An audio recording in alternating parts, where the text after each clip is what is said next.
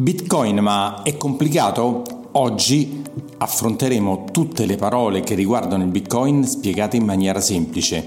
Infatti oggi ho intervistato, ti metto l'intervista che ho fatto sul mio canale YouTube con Valerio Dalla Costa, autore di due libri che riguardano il Bitcoin. L'ho già intervistato eh, nel, precedentemente qui nel podcast al cinque agosto del duemilaventidue nella puntata centosessantatré, quando è uscita il suo primo libro, Villaggio Bitcoin. In questi giorni è uscito il suo, il suo secondo libro, ventuno Pensieri dal Villaggio Bitcoin, e l'ho voluto richiamare, riintervistare per riaffrontare le basi del Bitcoin, perché come oggi ho avuto in, occasione di incontrare una cliente eh, che mi ha detto: Alfonso, mi piacciono queste puntate sul Bitcoin, ma a volte non capisco tanti termini che usate. Allora ho voluto, con lui che è un esperto, ha scritto questi due libri molto divulgativi, riaffrontare un po' le basi di che cos'è il Bitcoin e tutte le parole più importanti che lo riguardano. Chiaramente non ci sono proprio tutte, però quelle più, più usate.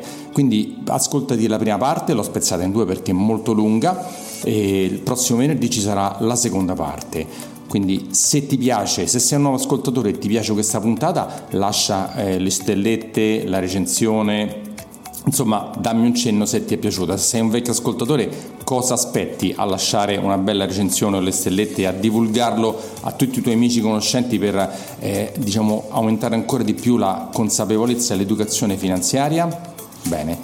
E l'ultima cosa, sono un consulente finanziario, come sai. Se hai bisogno di un consiglio, una chiacchierata senza impegno, gratuitamente, per capire meglio come affrontare al meglio le tue finanze, i tuoi progetti finanziari, la tua, le tue assicurazioni, coprirti da tutti i rischi, sono qui. Mi puoi cercare su alfonsoselva punto it, c'è un pulsante per prenotare una consulenza con me, mi puoi scrivere a info chiocciola alfonsoselva punto it, oppure puoi scrivermi su tutti i principali social, eh, Instagram, Facebook, eh, insomma mi trovi dappertutto, e puoi scrivermi e ne parleremo insieme. Ti aspetto con molto molto piacere. Dimenticavo, oggi ho sentito Valerio, un ascoltatore del podcast che mi ascolta da Bruxelles perché lavora alla Commissione Europea. Ciao ciao Valerio, è stata una bellissima chiacchierata, complimenti per, per la tua scelta, per il fatto di seguirmi. Praticamente mi ha raccontato che mi segue dagli esordi del podcast, quindi una bella, una bella gratificazione per me, perché da questa parte non, non so quanto, quanti di voi mi ascoltano e che cosa pensano, e mi ha dato un consiglio e lo rigiro a te. E chiedi a chi ti segue di dirti almeno tipo grazie, mi piace, non mi piace, una cosa semplice, perché anch'io, dice, non ho mai fatto una recensione, te la farò prossimamente, però perché, che ne so, pensavo di dire una cosa sbagliata, che non interessasse, che non servisse. Invece mh, ti assicuro, grazie Valerio, mi serve di avere il vostro feedback. Datemi suggerimenti, dammi suggerimenti, dimmi se, scrivetemi, scrivetemi a info chiocciola alfonsoselva punto it, ditemi cosa vi piace, cosa non vi piace e che cosa, quali argomenti vorreste che io trattassi nelle prossime puntate, e scrivete anche una bella recensione do- sulla piattaforma dove siete, su Apple Podcast, Spreaker o Spotify, e scrivete mi è piaciuta, grazie, falla più lunga, falla più corta, intervista questo, intervista quest'altro, insomma datemi un feedback, mi piace, mi servono, mi servono per migliorare e per rendere questo podcast, questo video podcast sempre più aderente ai vostri gusti e per darvi sempre più notizie. Bitcoin nella vita di tutti i giorni spiegato in modo semplice.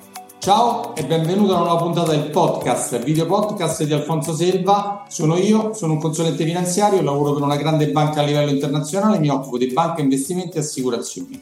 In questo podcast, video podcast, parlo di tutti questi argomenti che mi riguardano e intervisto personaggi interessanti per me, che io penso che siano utili per te che stai sentendo questo podcast o vedendo questo video podcast, come quello che ho ospite oggi con me. Oggi ho ospite Valerio Dalla Costa e non è la prima volta. Ciao Valerio! Ciao Alfonso, è un piacere ritornare nel tuo podcast, grazie per l'invito. Guarda, mi sono andato a vedere, ci siamo visti alla puntata numero centosessantatré, registrata il cinque agosto duemilaventidue. Quindi è passato un bel po' di tempo e avevi appena pubblicato il tuo primo libro, Villaggio Bitcoin. Esatto, esatto, è già passato un anno. Anche ce l'hai lì? Di... Ce l'hai per ce farlo l'ho. vedere? Sì, assolutamente. Io assolutamente. Questo, questo ce l'ho a casa. Aspetta, mettilo meglio. Esatto. Eh, Villaggio Bitcoin. Era la tua opera prima dove veramente parlavi un po' in generale del Bitcoin, di quello che fa, eh, insomma un po' le basi. Io, esatto. io non ti conoscevo, ti vedevo solo in rete di qua e di là, ho detto io lo devo intervistare. E quindi abbiamo parlato di questo libro che poi è andato molto molto bene, è ancora in grande vendita, quello che so. Sì, esatto, sta andando molto bene, devo dire, anche perché mi stanno riconoscendo adesso dai feedback che, che, sto, che sto ricevendo a distanza di un anno. Tanti mi stanno confermando che si tratta proprio di un testo che è in grado di accompagnare una persona che parte da zero o che ha tante idee magari confuse o concetti sparsi qua e là, riesce a mettere ordine e accompagnare una persona a capire a poco a poco questo strano fenomeno incomprensibile, misterioso, chiamato Bitcoin. Allora, parte ormai sei diventato un personaggio importante, sei stato intervistato anche sul podcast di... Beh, non so, Giorgio Minguzzi, di recente. Sei un personaggio che è stato intervistato, stai vendendo molto bene e vuoi parlare di quello che si vede nello sfondo del tuo villaggio Bitcoin? Tu hai, io so che tu hai dove abiti, uno studio, eh, un punto su strada dove eh, parli e spieghi alla gente come usare Bitcoin, tutte queste cose, insomma, per tutti quelli che non sono esperti, dico bene? Esattamente, Villaggio Bitcoin, oltre ad essere il titolo del libro che abbiamo appena visto, è anche e soprattutto il nome della, della nostra azienda che abbiamo intrapreso ormai da due anni, da poco più di due anni. Abbiamo appena festeggiato e con un open day, con un evento di due anni di attività, abbiamo fatto il compleanno con tanti, tanti appassionati, tanti, tanti ospiti e di fatto è proprio una, un'impresa che si occupa di divulgare Bitcoin, di fare consulenza alle imprese, di spiegare a privati di cosa stiamo parlando.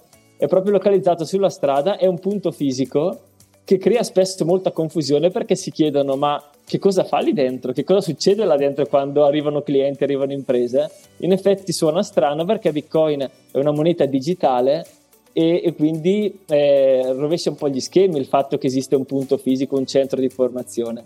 In effetti la maggior parte della nostra attività è praticamente online, facciamo consulenze online, assistenze online o attivazione di pagamenti per le imprese in Bitcoin sempre online.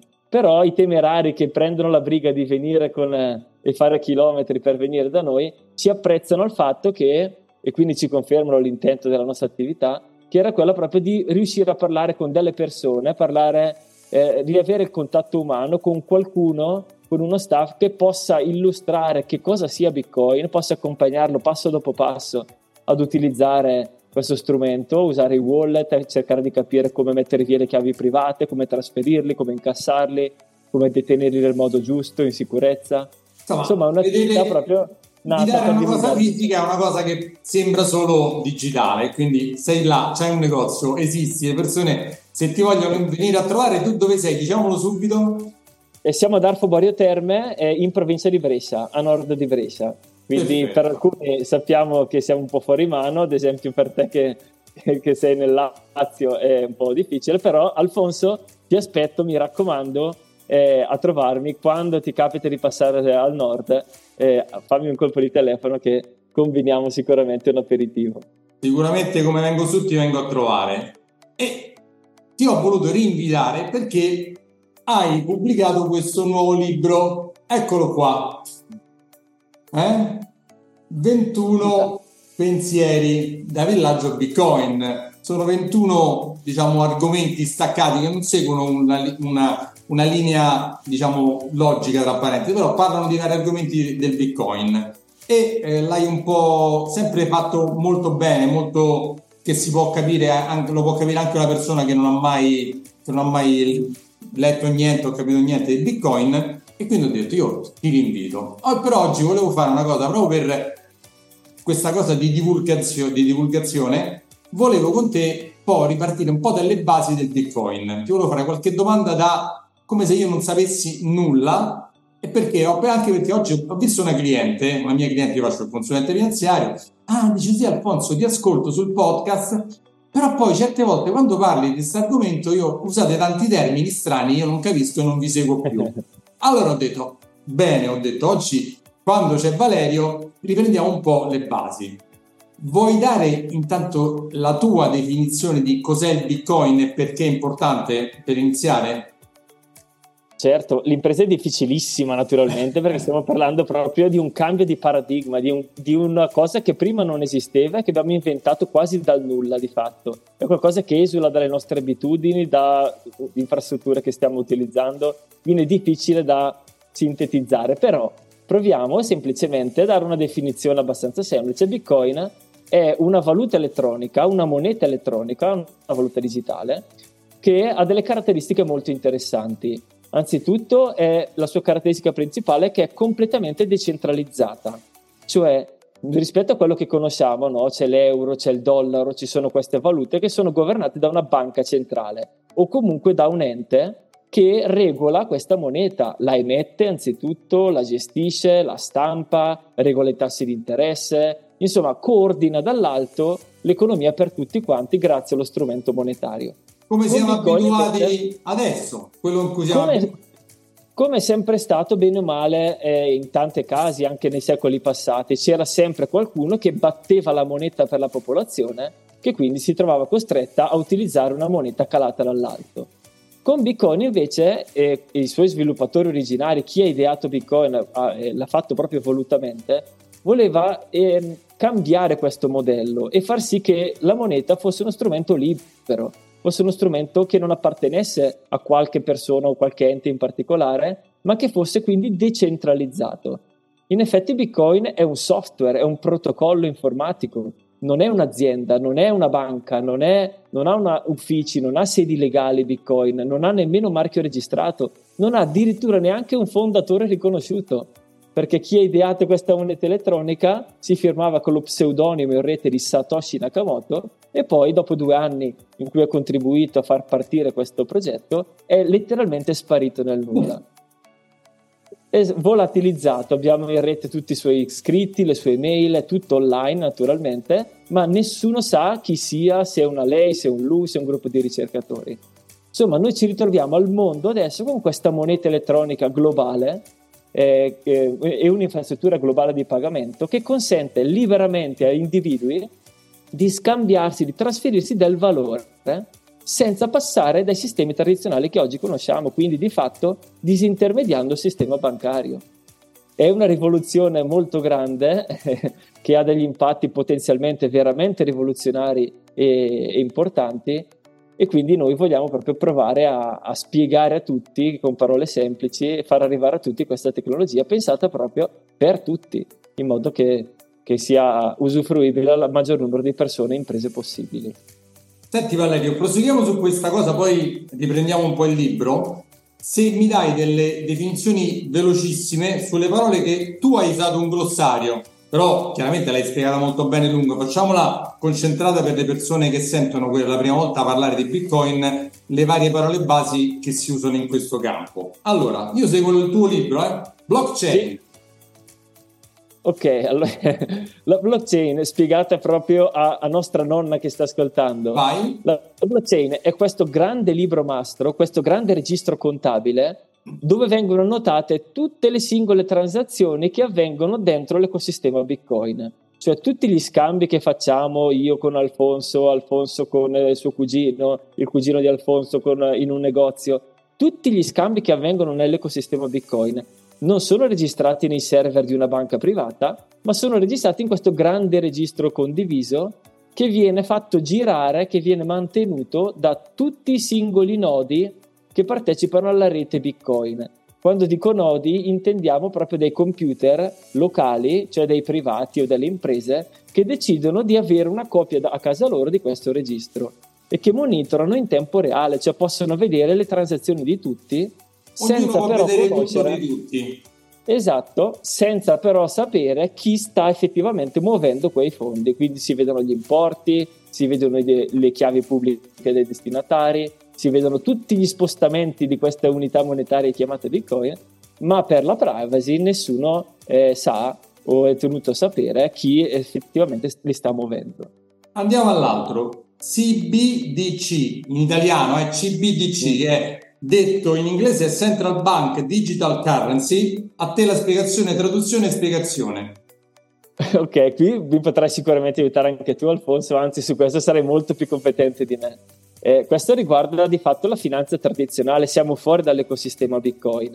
Le C B D C, cioè le, le, le valute digitali delle banche centrali, sono dei progetti che stanno partorendo le banche centrali di tutto il mondo. Alcune sono in stato anche, mi sembra, molto avanzato, come la Cina, dove c'è lo Yuan digitale, questo progetto che mi sembra già in fase di test. O comunque la Cina, già... sì, già da un anno, anno e mezzo, la Cina, e l'altra è quella africana, la Nigeria. È già ok, ok, esatto. L'euro digitale fra due anni, l'euro digitale due anni, il dollaro stanno là che ci pensano e ci ripensano ancora, non sanno bene come fare, eh. però questo sì. Esatto. Ecco, sono questi progetti di nuove monete digitali non più eh, cont- controllate e gestite normalmente dalle banche commerciali tradizionali, ma che fanno capo unicamente alla banca centrale che le emette. Quindi è l'ennesimo step, l'ennesimo gradino verso la centralizzazione del, nella gestione del, della moneta.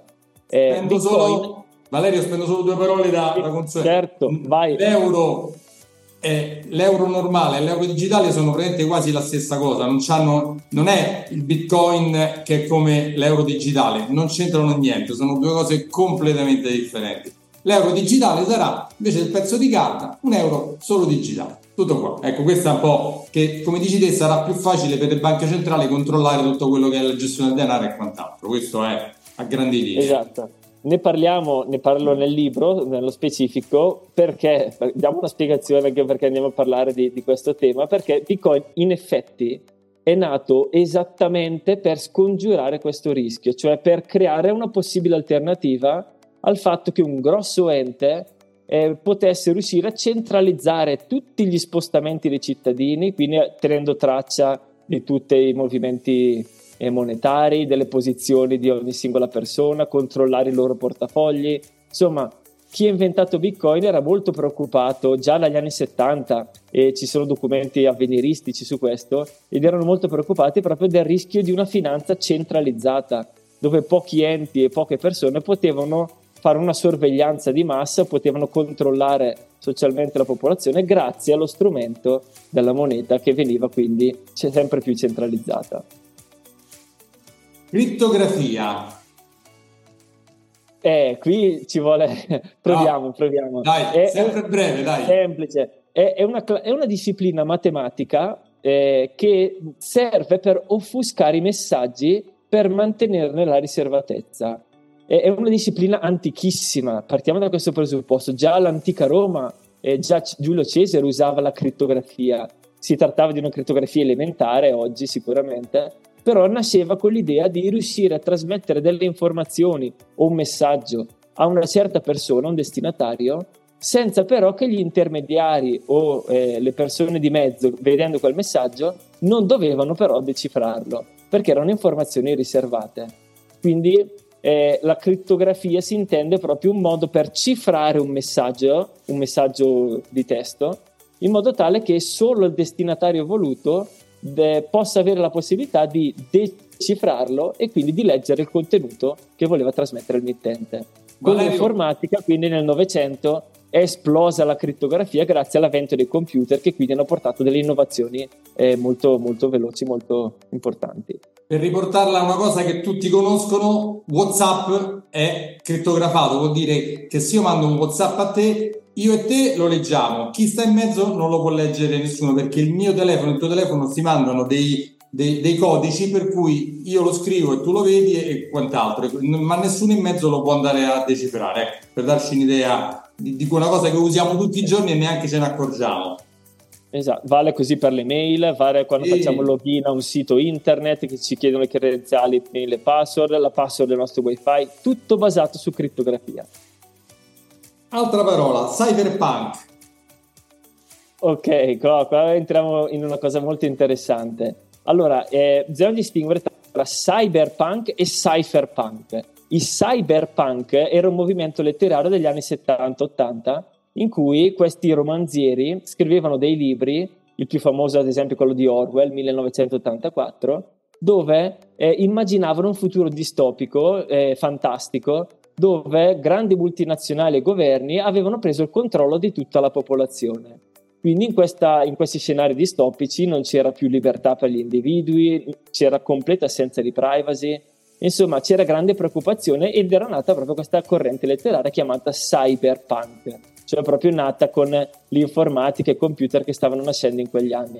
I cyberpunk sono un movimento che prende, gio- con un gioco di parole, prende spunto da questa corrente letteraria, ma col termine cipher, che in inglese potremmo tradurre codice cifrario, perché si trattava proprio di un movimento di attivisti, eh, informatici, hacker, eh, scienziati, scienziati informatici, sviluppatori, che dicevano non solo noi dovremmo preoccuparci dell'avvento di un futuro distopico e pericoloso, ma dovremmo anche fornire degli strumenti concreti alle persone per difendersi dai soprusi di queste grandi entità che vogliono prendere il controllo dei nostri dati e della nostra libertà. E quindi immaginavano proprio dei software gratuiti, progettavano proprio dei codici, progettavano degli strumenti per far sì che chiunque potesse difendersi da, da, da questi soprusi.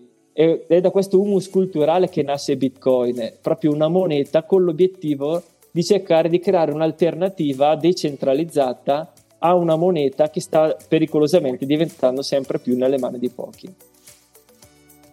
Questo un po' lo conoscono, però diciamolo velocemente. Exchange.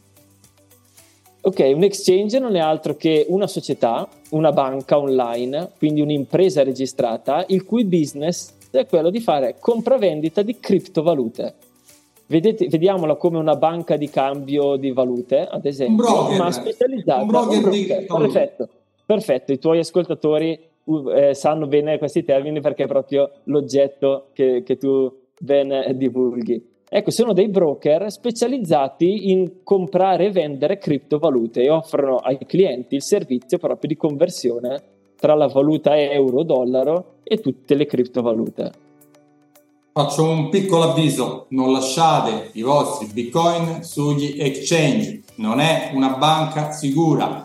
Ci sono altre cose che poi eventualmente Valerio vi può spiegare, però non pensate che se l'exchange è un posto dove lasciare lasciarci cento dollari, cento euro, eh? Sì, ma quando cominciate ad avere cinquemila, diecimila, cinquantamila in cripto, non li lasciate sull'exchange perché non è sicuro niente. No, fatto per inciso, eh? Così. Guarda, eh, eh, ascoltate bene Alfonso, perché è, è il punto più importante quello che ha sottolineato adesso.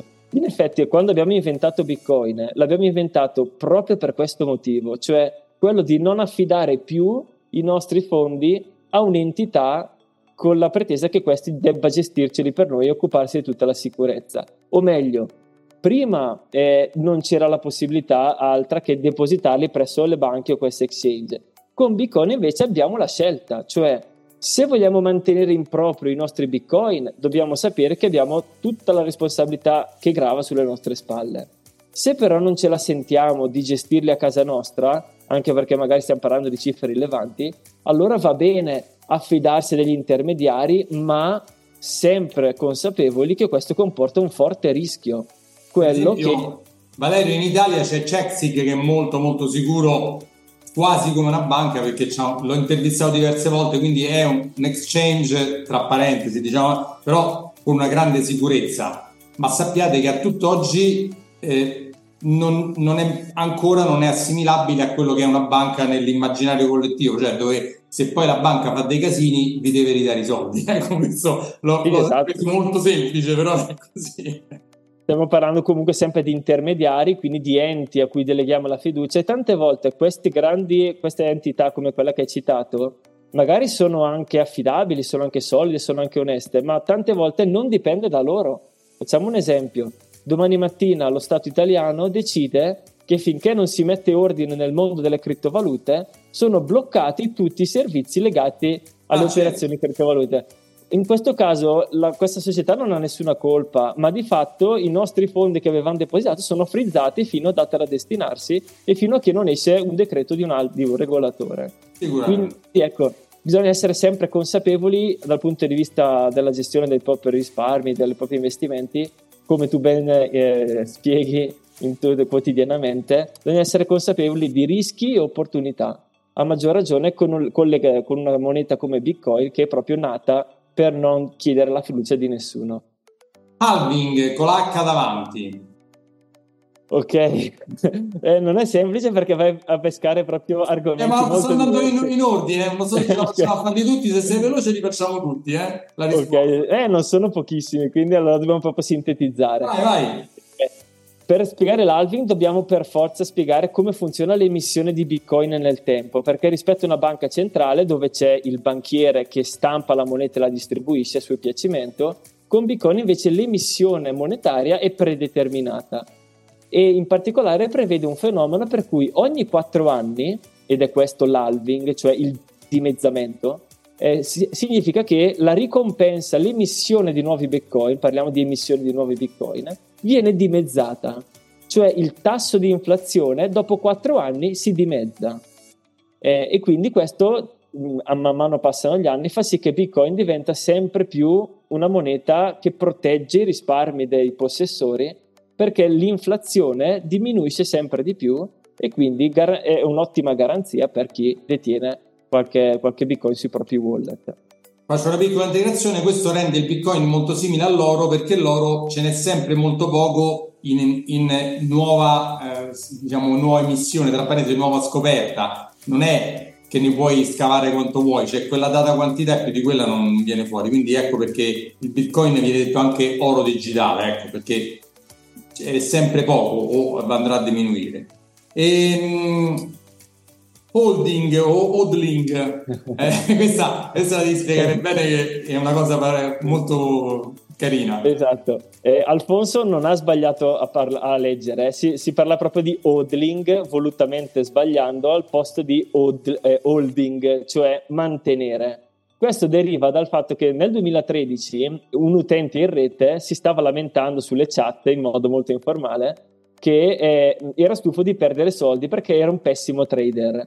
Lui continuava a comprare e vendere Bitcoin, ma continuava a perdere soldi. E allora in questo post sconclusionato in cui era sconfortato, probabilmente era anche un po' ubriaco perché parlava di, delle, del whisky che aveva lì vicino a lui, eh, iniziò a scrivere: devo smetterla di fare trading, adesso devo iniziare a holdare, cioè a mantenere Bitcoin senza continuamente vendere e comprare, cioè metterli da parte e aspettare. Da qui quindi la filosofia di tutta la community simpaticamente l'ha ripresa e oggi si parla di hodling Bitcoin, cioè prendi Bitcoin e mettili da parte senza invischiarti in operazioni di trading che sono un'attività professionale che richiedono studio e fatica e che la gente comune dovrebbe tendenzialmente evitare perché si espone a forti rischi. D'accordissimo, il trading online è riservato a pochissime persone super professionali che fanno questo lavoro nove dieci ore al giorno, studiano continuamente, quindi da statistiche il novantotto per cento di chi fa trading online perde tutti i soldi nell'arco dei dieci mesi, se non di più se fa delle operazioni a leva, quindi le operazioni di trading online sono altamente sconsigliate se non sei un super mega professionista, perderai tutto. Questa la do per sicuro perché proprio tutte le, le varie studi la, la, la confermano. Senti, Lightning Network. Ok, orco cane, qua dobbiamo per forza. Allora, sinteticamente, noi fino adesso stiamo parlando di Bitcoin, solo Bitcoin, cioè eh, noi utilizziamo i trasferimenti di Bitcoin sulla blockchain, su questo registro pubblico. In realtà abbiamo creato adesso un secondo protocollo costruito sopra Bitcoin con l'obiettivo di fare pagamenti veloci, istantanei e gratuiti. Siamo sempre dentro l'ecosistema Bitcoin, sia chiaro, e ci trasferiamo sempre piccole frazioni di Bitcoin. Ma questo protocollo nuovo ci serve per scalare la tecnologia, cioè per far sì che anche tutti i pagamenti quotidiani, il caffè, quando andiamo dal parrucchiere, quando facciamo la spesa, non dovremo più pagarli sulla blockchain di Bitcoin, perché è un'infrastruttura costosa e lenta, ma dovremo utilizzare proprio un'altra infrastruttura di pagamento di Bitcoin chiamata appunto Lightning Network. Per fare un esempio banalissimo, se la blockchain è un po' come il bonifico bancario, utilizzato magari per trasferire qualche centinaia di euro e che richiede qualche, un po' di tempo e tendenzialmente ha dei costi, invece quando andiamo a pagare il caffè, andiamo al bar, utilizziamo direttamente i contanti, ma stiamo parlando sempre di euro, ma con due infrastrutture per pagare diverse. Ecco, Lightning Network è questo secondo protocollo proprio per velocizzare i pagamenti giornalieri e quotidiani di Bitcoin. Miners, miniatori, minatori. I minatori sono dei particolari attori nell'ecosistema di Bitcoin che eh, tentano di convalidare i blocchi di transazioni della blockchain, cioè fanno da certificatori delle transazioni che avvengono in rete, e per fare questo devono compiere un durissimo lavoro computazionale, cioè devono proprio prendere delle macchine di mining, come, viene, come vengono chiamate, cioè delle, dei dispositivi elettronici attaccati alla corrente, pagando delle bollette che noi non vediamo neanche nell'arco di una nostra vita, cioè devono investire risorse, corrente elettrica, macchine, per riuscire a convalidare questo registro delle transazioni chiamato blockchain. Lo fanno perché sperano di ottenere una ricompensa in Bitcoin dall'algoritmo, e quindi se loro fanno questo lavoro eh, ottengono proprio dei nuovi Bitcoin di zecca, vengono appena coniati dall'algoritmo e vanno a loro vantaggio proprio per remunerarli da questo loro lavoro. È un ruolo importantissimo dentro l'ecosistema Bitcoin perché consente di mettere in sicurezza tutta la rete e di garantire la decentralizzazione del sistema, e quindi è proprio una parte integrante di Bitcoin. Se sei arrivato fin qui, i miei complimenti, perché hai aumentato tantissimo la tua cultura finanziaria. Se hai bisogno di una consulenza, mi puoi contattare andando sul sito alfonsoselva punto it, scrivendomi a info chiocciola alfonsoselva punto it, e avrai la possibilità di fissare una consulenza con me gratuita di una mezz'oretta. Poi non ti scordare che sempre andando sul mio sito alfonsoselva punto it puoi scaricarti il mio libro Come investire i tuoi soldi senza sbagliare, una guida agile e utile per capire le basi dell'investimento. Se ti è piaciuto il podcast o questo video, perché è anche un video, ti invito a lasciare dei like, a lasciare un commento. Se sei su un podcast, su Spreaker, Spotify, Apple Podcast, lascia un like, una stellina. Se sei qui su YouTube, iscriviti e lascia anche un commento e chiedimi qualsiasi cosa se non sono stato abbastanza chiaro. Ciao e ci sentiamo alla prossima. Sono Alfonso Selva, sono un consulente finanziario iscritto al Labo e faccio questo lavoro dal millenovecentonovantaquattro. Lavoro per una grande banca a livello nazionale, mi occupo di banca, credito, investimenti e assicurazioni. Su questo podcast, eh, video podcast, trovi eh, dei miei monologhi di storie di investimento e interviste a personaggi molto molto interessanti in tutti i campi, sempre nell'ambito finanziario e economico. Ciao e ci sentiamo alla prossima.